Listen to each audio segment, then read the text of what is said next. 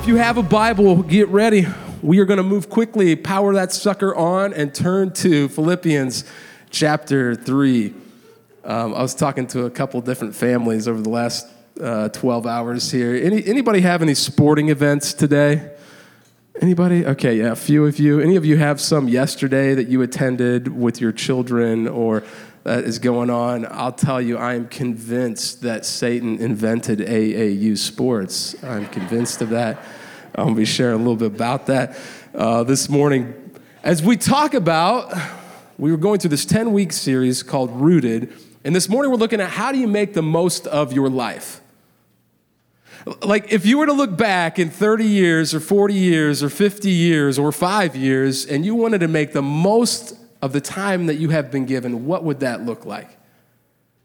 That's at the heart of what I'd like to talk with you this morning about. And it's funny how we can do this in other areas of our lives. I was thinking about it. Uh, anybody remember like baseball card gum? Any of you out there? Oh, yeah. Like Wrigley figured out that, it, that people liked the gum more than the card, and so they stopped selling baseball cards and created this chewing gum industry. And I always find it interesting. Like I got a pack of uh, like 1989 Topps baseball cards in like 2009. And you know, it's just so curious to, that you just want to try and see what it's like. You know that it's like 20, 30, now 40 years old or however, and you're gonna try it anyway, aren't you? This is a true story. I put it in my mouth and it just disintegrated on impact. I, and I knew it was gonna be disgusting. But I wanted to try and make the most of that little piece of gum, man, because it is so important, so meaningful. Uh, for some of us with our lives, we very rarely look at how can we make the most of it because most often we're just trying to survive it. And so at the heart of what we're going to look at is Philippians chapter 3 beginning in verse 12.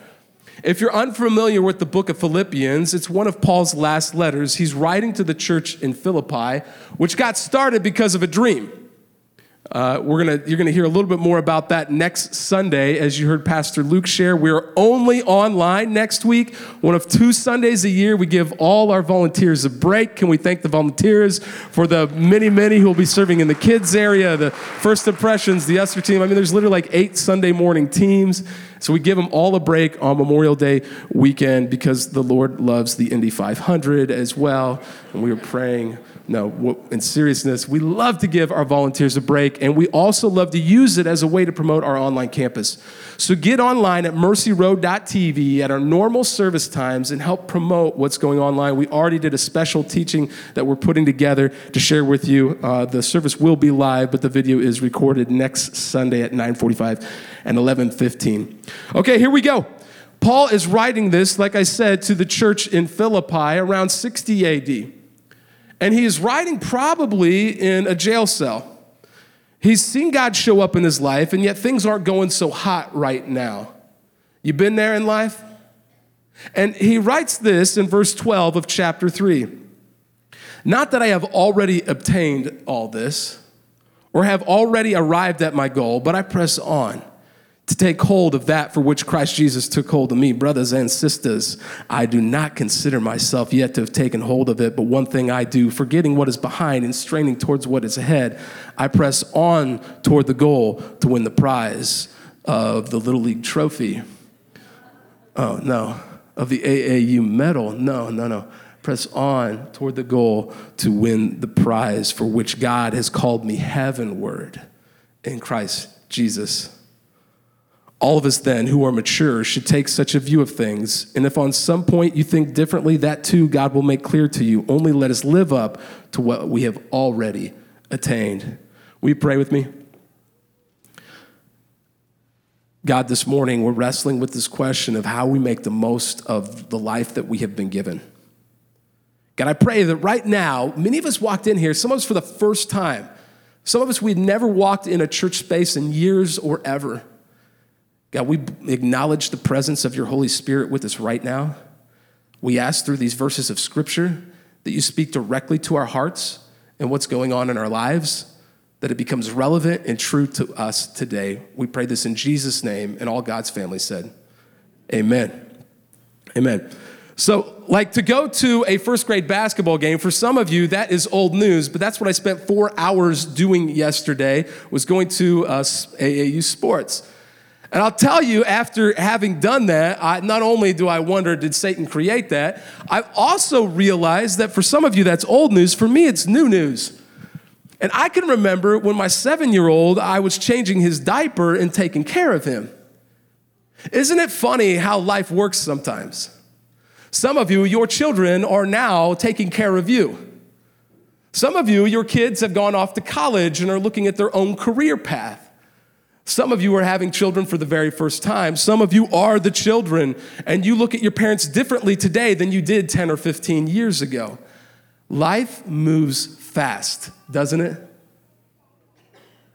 We asked the question, I'm gonna put it on the screen how do you make the most of your life that you have been given?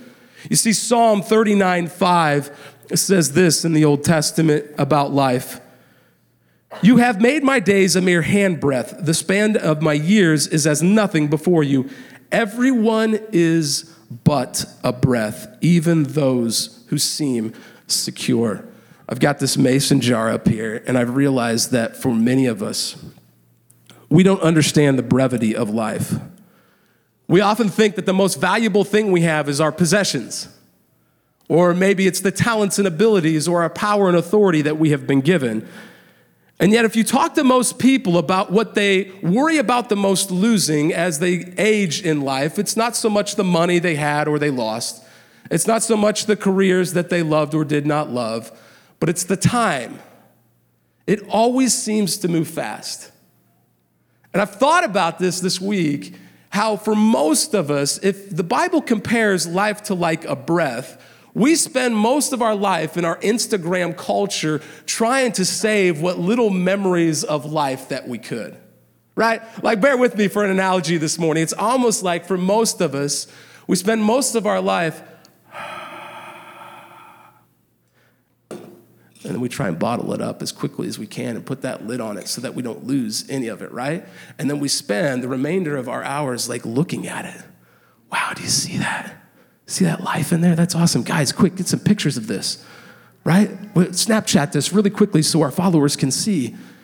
We spend a majority of our life trying to capture what little breath of life that we have and hold on to it and remember it and look at it, see pictures of it, see videos of it spend our time talking about what other people have in their jars and what we don't have in our jars. And yet, no matter how much we try and capture life, it never seems to be the fulfilling thing that we hoped it would be. Right? Like, even when you accomplish the very thing you were hoping to accomplish, and you look back on it, it's great memories, but it's never quite as great as you had hoped it would be. You See, here's what I want to share with you through this passage this morning is that for most of us, we need to stop. We need to stop trying to capture life and remembering fleeting moments because it passes so quickly. And instead, begin to relish the years we've been given on this planet, to make the most of it as we possibly could. And did you catch what it said in Philippians 3? Not make the most of it so that we can have a great career or our kids can have a trophy, but to make the most of it because we realize we are called heavenward by Christ Jesus. That's at the heart of what I want to share. I thought it important to define what making the most of your life as a Christian actually looks like. Excuse me. So here's what we're going to do. We're going to move really quickly. If you're taking notes, I got three simple points. Who would imagine a pastor three notes, three points this morning about how to make the most of your life? Three ways to begin, make, begin making the most of your life. Number one, it's going to be the hardest one for some of you. You need to stop looking back. Stop looking back. We're going to move really quickly because at the end of this morning, I'm going to share why most of us never do these things. And we're going to hear from somebody who's attempting to live these out. But some of you this morning need to stop looking back. In verse 12 of Philippians 3, it said, Not that I have already obtained all this or I've already arrived at my goal but I press on to take hold of that which Christ took hold of me. Paul is in a prison cell and he's not looking back at the good old days. Right? If you were in a prison cell and you had got to see God show up and do miraculous things before, but that isn't happening right now, wouldn't you be talking about the good old days? And yet he says, I press on to take hold of that which Christ gave me. He's not quitting. He goes on in verse 13 Brothers and sisters, I do not consider myself yet to have taken hold of it. Let's go deep this morning. You want to go deep? You see, at the heart of what Paul is getting at in this passage is he is differentiating that he has not perfected his faith yet. There is a phrase that historically Christians have used to talk about perfected faith, and it's this fancy word called sanctification. Anybody ever heard of that before? That means that you have perfected your faith this side of heaven, that you have literally been sanctified. And for some of us, we are unfamiliar with these terms that sanctification is that we are perfected righteousness, but justification is that we have salvation. So, for some of you this morning, you have been justified with Christ, you have salvation, but you have not been perfected in your righteousness yet. Would you agree with that? Now, there was a guy named John Wesley. Some of you ever heard of him? He helped start the Methodist Church the Methodist Church spread rapidly all over the American culture. And it happened mostly because the Methodists did not require people to go out and get an advanced degree like the Episcopalians and other denominations did. And they empowered all believers to take the gospel to people. We believe that's how churches should look and should operate, that we should empower all believers to fulfill what God is calling them to. However, in this passage, See, John Wesley believed that while most of us aren't, that you could be sanctified this side of heaven. I told you we're going deep this morning. That you could be perfected this side of heaven because the Holy Spirit is in you. I want to tell you that I don't know whether Wesley is right or wrong, but I do know that in this passage, I don't think Paul was a very good Wesleyan. Because in this passage, Paul does not seem to think that he could be perfected this side of heaven. But one thing I do, forgetting what is behind and straining toward what is ahead. That even though he has mistakes in his life, he's going to strain forward, go forward to try and live out the good news of Jesus. So that means for some of you here this morning or watching online that you've been struggling in a particular area of your life and you feel guilty about it, right? Like you feel bad. Paul says, I'm not giving up. I'm not going to become stagnant in my faith because things aren't going well for me right now. I'm going to strain on towards the goal of Christ Jesus. What does that look like in your life that you are justified before Christ? You are going to heaven eternally, but you're not perfected yet. It's frustrating, isn't it? Like, I was thinking about this. I mentioned that basketball for a particular reason. I, I, went to this sporting event, and it was so funny how at a first grade basketball tournament where there are seventh or seven year seven year olds, seven year olds playing the game of basketball, how suddenly I thought it was like the NBA finals. And like an angry kid that's not getting the candy at the candy store, man, I was screaming and yelling because those referees, they just could not see. I don't know what was wrong with their eyes, but mine were perfected, and I wanted them to understand the errors of their ways. You've been there? Right? Like, and all of a sudden, I realized that I've known Jesus for a really long time now, and I get into certain environments, and you would think that I knew nothing about Christ's life. And after the yelling and screaming, did you see? How could you even call that? That's ridiculous. You must, there's something wrong with you. You've been talking to Satan. I know it. He created this whole event today just to get at me, right? And we can't see beyond what's really going on. Remember, we talked about last week that our battle is not with other people, it's actually with our enemy, and that's a spiritual one. And it was so ironic as I wrestled with that, um, how I can know the truth of that and yet not live it out. You see, uh, the second point I was hoping to make this morning is that some of us, we need to start maturing in our faith.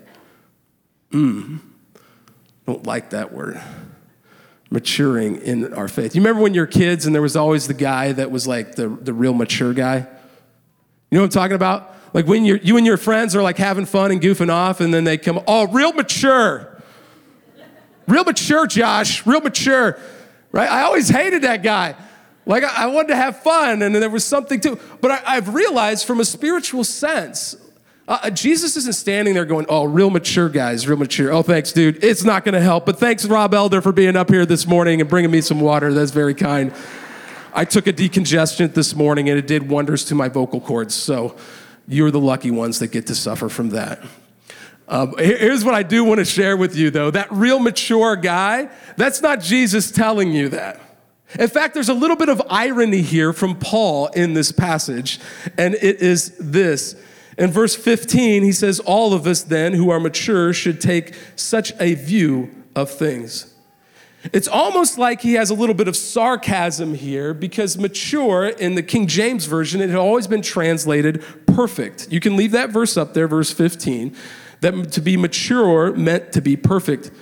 Scholars say it's Paul's use of irony. He includes himself, we who are perfect.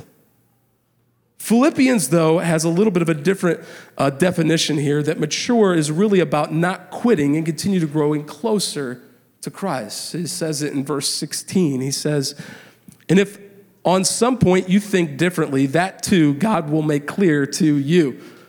Only let us live up to what we have already attained. That God will make clear to you, only let us live up to what we've already attained that for us, there has to be this maturing of our faith. If for 50 years we continue down the same path, we are missing out on what it means to be Christian. To be Christian means to follow Christ. I'm not telling you you're not justified and have eternal salvation. Remember, we differentiated that. But I am telling you that through this life, we get the opportunity to grow in holiness and begin to mature in our faith. Now, what does it mean to be mature in Christ? You see, Paul defines that in Ephesians. In Ephesians 4, verses 11 to 13, it says So Christ himself gave the apostles, the prophets, evangelists, shepherds, and teachers to equip his people for works of service so that the body of Christ may be built up. You actually want to attain full maturity in your faith if you do it all alone. Isolated Christianity actually is very unbiblical because you don't get the full nature of, the, of Jesus Christ. You only get parts of the body of Christ. But the point I'd like to make for this morning's message in verse 13 until we all reach unity in the faith and in the knowledge of the Son of God and become what? Mature. And here's how we become mature attaining to the whole measure of the fullness of Christ. So to mature in Christ means not just that you have eternal salvation, but that you actually become Christ like. Now, I gotta tell you, I've met a lot of people who want to be mature in our faith who don't want to become Christ like. Because becoming more Christ like is hard. It means when you're at a first grade AAU basketball tournament, you don't have to yell at the referees because they call all the calls wrong. Now, in my freedom in Christ, I may say, That was the wrong call, sir. That was not correct. You have bad eyes. But a mature Christian can see beyond my spiritual battle is not with that individual human being. You see, the attaining spiritual maturity, uh, J. Oswald Chambers, some of you have heard of him, says this Viewed from another angle, spiritual maturity is simply Christ likeness. We are as mature as we are like Christ and no more. We are mature as we are like Christ and no more. Man, that's scary, isn't it? That's really scary. And I can just tell you firsthand that I feel like such a failure sometimes like that. And so if you're here this morning and you're wanting to make the most of your life, I want to inspire you. I want to tell you that you can. You need to stop looking back at your past. I want to tell you that you can grow up spiritually. And when you take two steps forward, you may take one step back, but you can grow up in your faith. I have seen God bring freedom in certain areas. But I want to tell you that being mature in Christ this morning, that you, even if you feel like you are so immature in Christ, right? Like you are so far from what Christ likeness looks like you can still today begin to make the most of your life. That's part of the maturing process. Will you welcome Teresa Powie as she comes up here?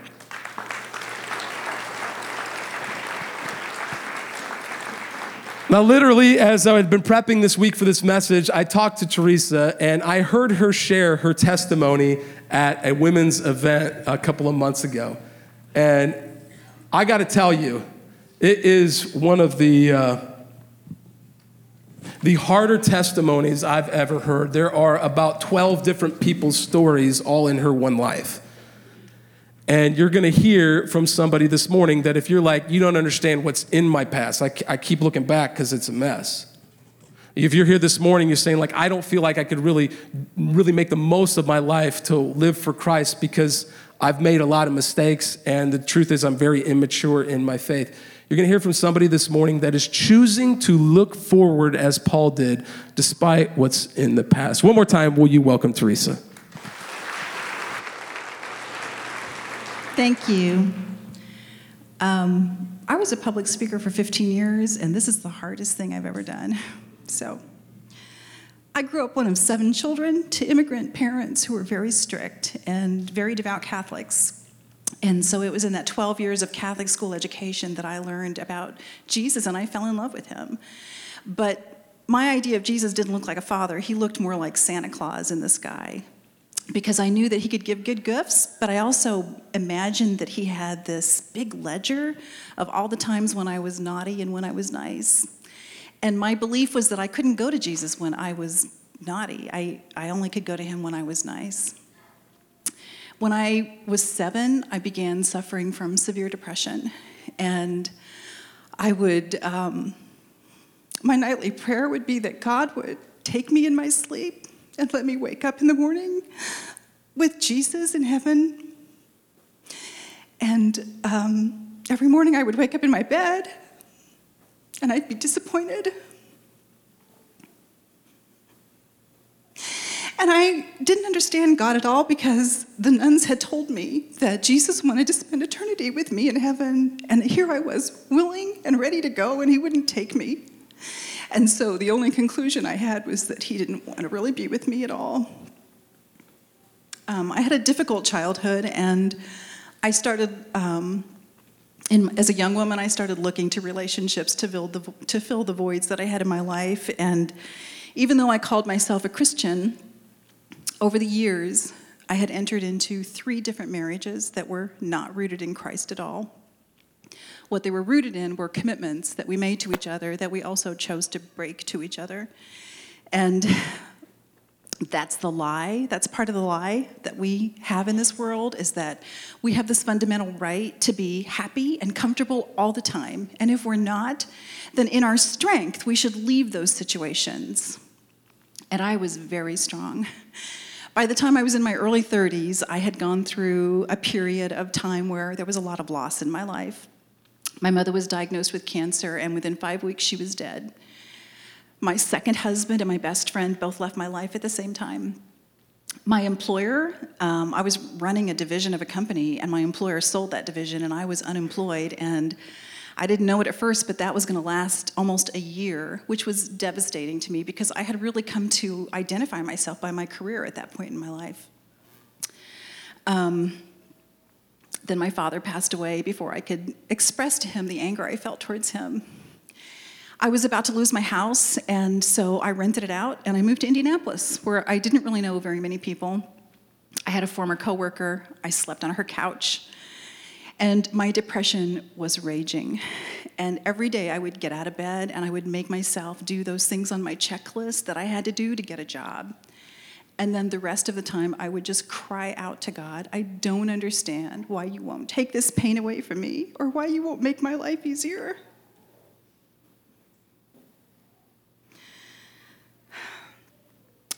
In that crying out to God, though, I also wanted Him to be really proud of me because I was being so strong and I was being so good and I was surviving my life.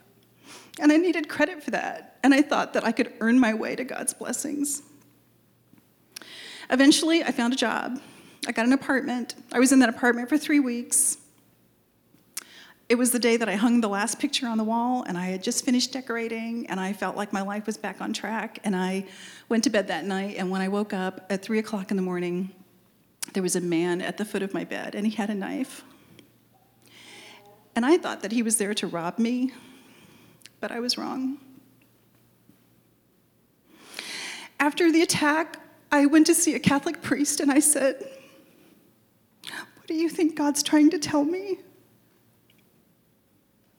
And he said, I don't know, but you need to get into some counseling.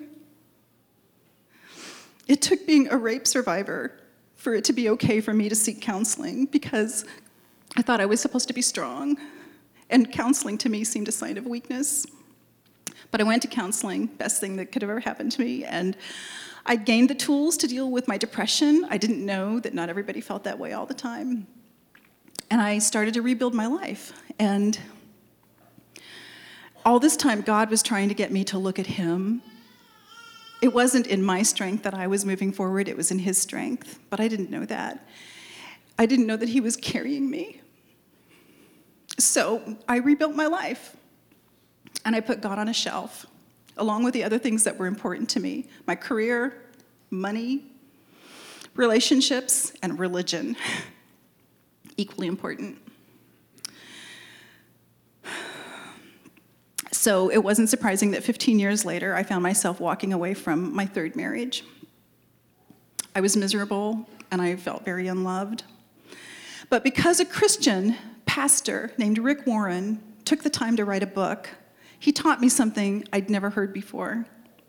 I did not know this, but he taught me that God doesn't actually exist to serve me, that I was actually created to glorify him. And that was new information to me. And it changed my relationship with him, and it changed the way I talked to him, and it made me, for the first time in my life, want to listen to him and hear his voice. I began to read and study the word for the first time in my life, and what I heard was a calling, a calling to service. I heard God tell me to go be a nurse. Now, I'd had a 25 year business career at that point, and anybody who knew me, like nursing was not on my radar. so um, nobody could understand this decision, but I was called. So I went to nursing school. I worked full time. I went to school full time.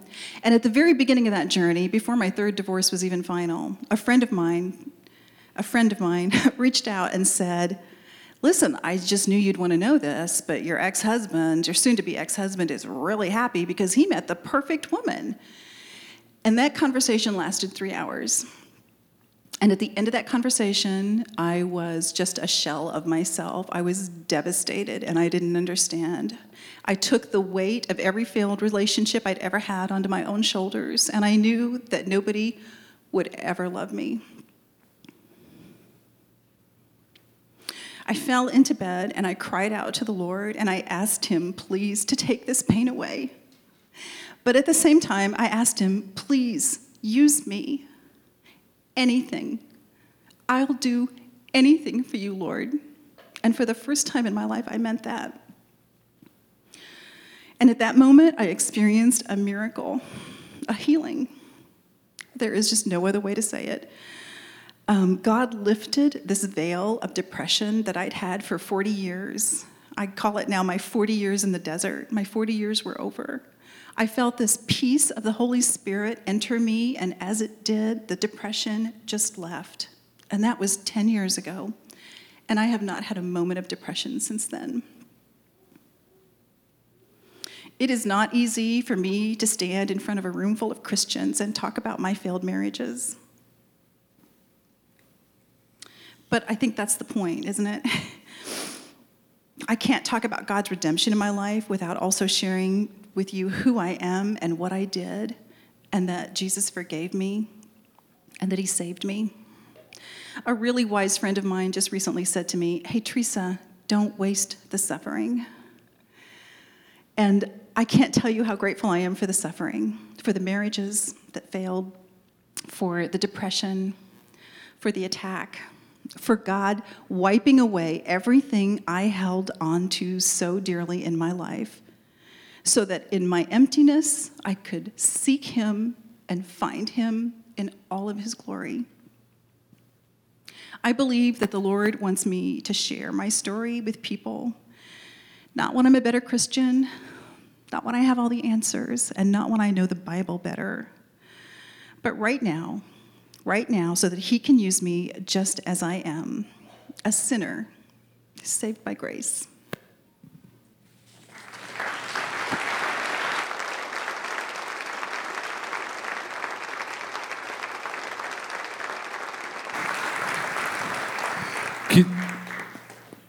Yes, that was so brave to come up here and share. And I know that some of you have gone through parts of those things, right?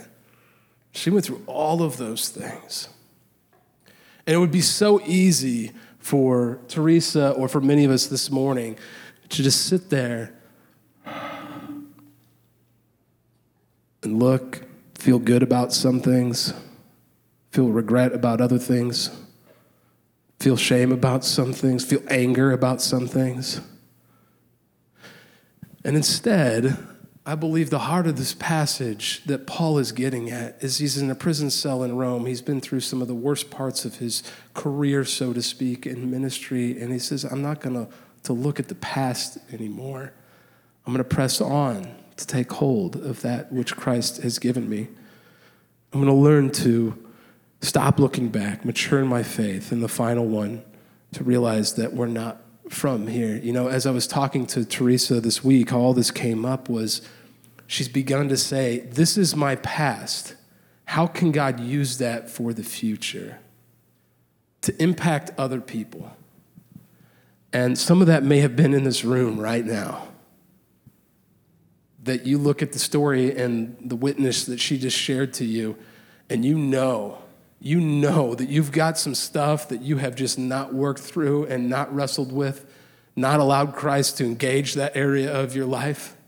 And all of that for Teresa, as we began to talk, was she feels no confidence in necessarily the things that she could accomplish, but because she knows Christ Jesus, He is the one that has brought healing. And that doesn't always happen to everybody. She talked about that. If you prayed and you're suffering from depression, it doesn't mean it's instantly gone. But for her, it did. And the things that she can give credit to in her life would be the things that Jesus did. I believe that's, that's at the heart of Philippians in verses uh, 17 to 21 in chapter 3 to realize that we're not from here. Paul says, Some live as enemies of the cross of Christ, indulging wickedness, but our citizenship is in heaven. And we eagerly await a Savior from there, the Lord Jesus Christ who by the power that enables him to bring everything under his control will transform our lowly bodies so they will be like his glorious body. You see, the breath of life is so fleeting, so fleeting. It, it is one day, it seems like you're going to high school, and the next day you're sending kids there. And then you wake up one day, right, and some of the, the hairline is not as far down the forehead as it used to be. Parts of our bodies don't hang the same way that they always did. We begin to see things in the reflection in the mirror, and it's like, how did I get into my father's body? Like, how is that physically possible? And it happens to everybody. And it never fails, right? You can talk to people that are maybe you're in your 70s and, and you look around, and when you think of the older generation, most of them have passed now. And it's hard for us to comprehend. And for people in my life stage, it's hard for us to comprehend that we are older than those people that just graduated college sometimes. Like each of us have things in our lives, it seems here one day and gone the next. But the time that we have been given, we can sit here and wallow in the past and the mistakes that we've made, or we can celebrate the victory of Jesus Christ, as Teresa has just shared with you she is doing, and now is going to use that to share and minister to other people who have encountered the same obstacles in their lives that she has encountered. You want to make the most of your life? Begin to realize that your citizenship is in heaven, and this fleeting life that you give is not made to acquire things. It's not made to bring you glory, unfortunately. It's not even made so that you can be a kind person. It is made so that you could serve God with the short time that you have been given because you realize your citizenship is in heaven. And Jesus Christ will return one day and will take those who know him to be with him eternally. And what we've done with this life now matters. It's why we shared with you last week a family that used their whole inheritance to buy a farm in another country where there aren't many Christians to go there and minister to people. It's why there are people here that have chosen to minister to demographics of our culture that they're not even from because they want to love people so well. You see, you may just think that you were created so that hopefully you can be a good person and go to heaven. I want to tell you that you were created so you could be redeemed by Christ and use this fleeting life that we've been given to do more than just take some Instagram photos and some Snapchats, but to actually see God use your life to make the most of the time that you have been given. We do it in other areas. Why don't we do it in the most important one? And some of you, you've got 80 years left, and some of you, you got less than that. Some of us, much less. But God is not done with you. There is no retirement from serving God in our lives.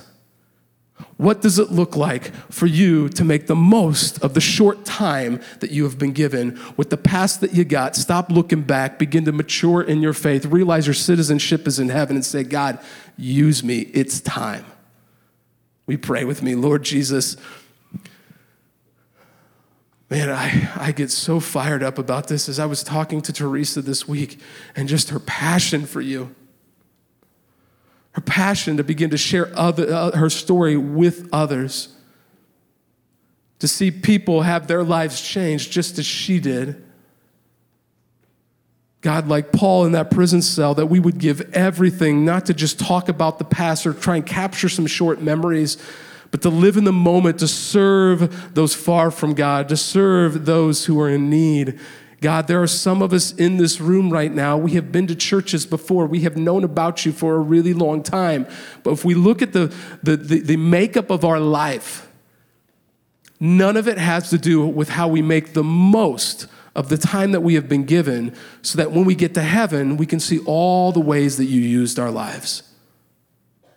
And so maybe there are some sleeping giants of the faith again here this morning who want to stop sitting in the pews and want to start getting up and making a difference with our lives. If that's you, I want to invite you to pray this silently as I prayed out loud. This isn't to commit your life to the Lord for the first time. Those, this is for those who are Christians that you want to take that next step of faith, that maybe God is calling you to minister to somebody that's hard. Maybe God is calling you to start a new ministry to reach out to others, to make an impact with the life that you have been given. And you don't even know how yet, but you want to do that. And you feel like you're not good enough. You still got some sin and mistake in your life. I want to tell you that that's each of us, and you will only grow in your faith as you begin to serve Him. And so pray this with me. Do not be ashamed of the gospel. Pray this with me. Lord Jesus, I want my life to have more meaning and purpose. I desire to make the most of the time that I have been given on this planet. Whether it's one day, a thousand days, or many, many decades, I surrender everything in my life, my time, my talents, my treasures to fulfill your kingdom purpose. I give it all to you. And if you call me to take a leap of faith this morning, to take a risk, maybe they're calling some people in this room right now to go be a missionary to another country. Maybe you're calling some of the people in this room to be a missionary to their neighbors. Maybe you're calling some of the people in this room to just get up out of the seat and begin to serve others rather than ourselves. God, right then, pray this with me. I give you everything. Clarify that calling, and until I fully understand it, help me to serve you in the small ways in my life. Use me, Lord Jesus. I'm yours. God, we thank you for your presence here, and we just worship you. We pray this in Jesus' name, and all God's family said, Amen.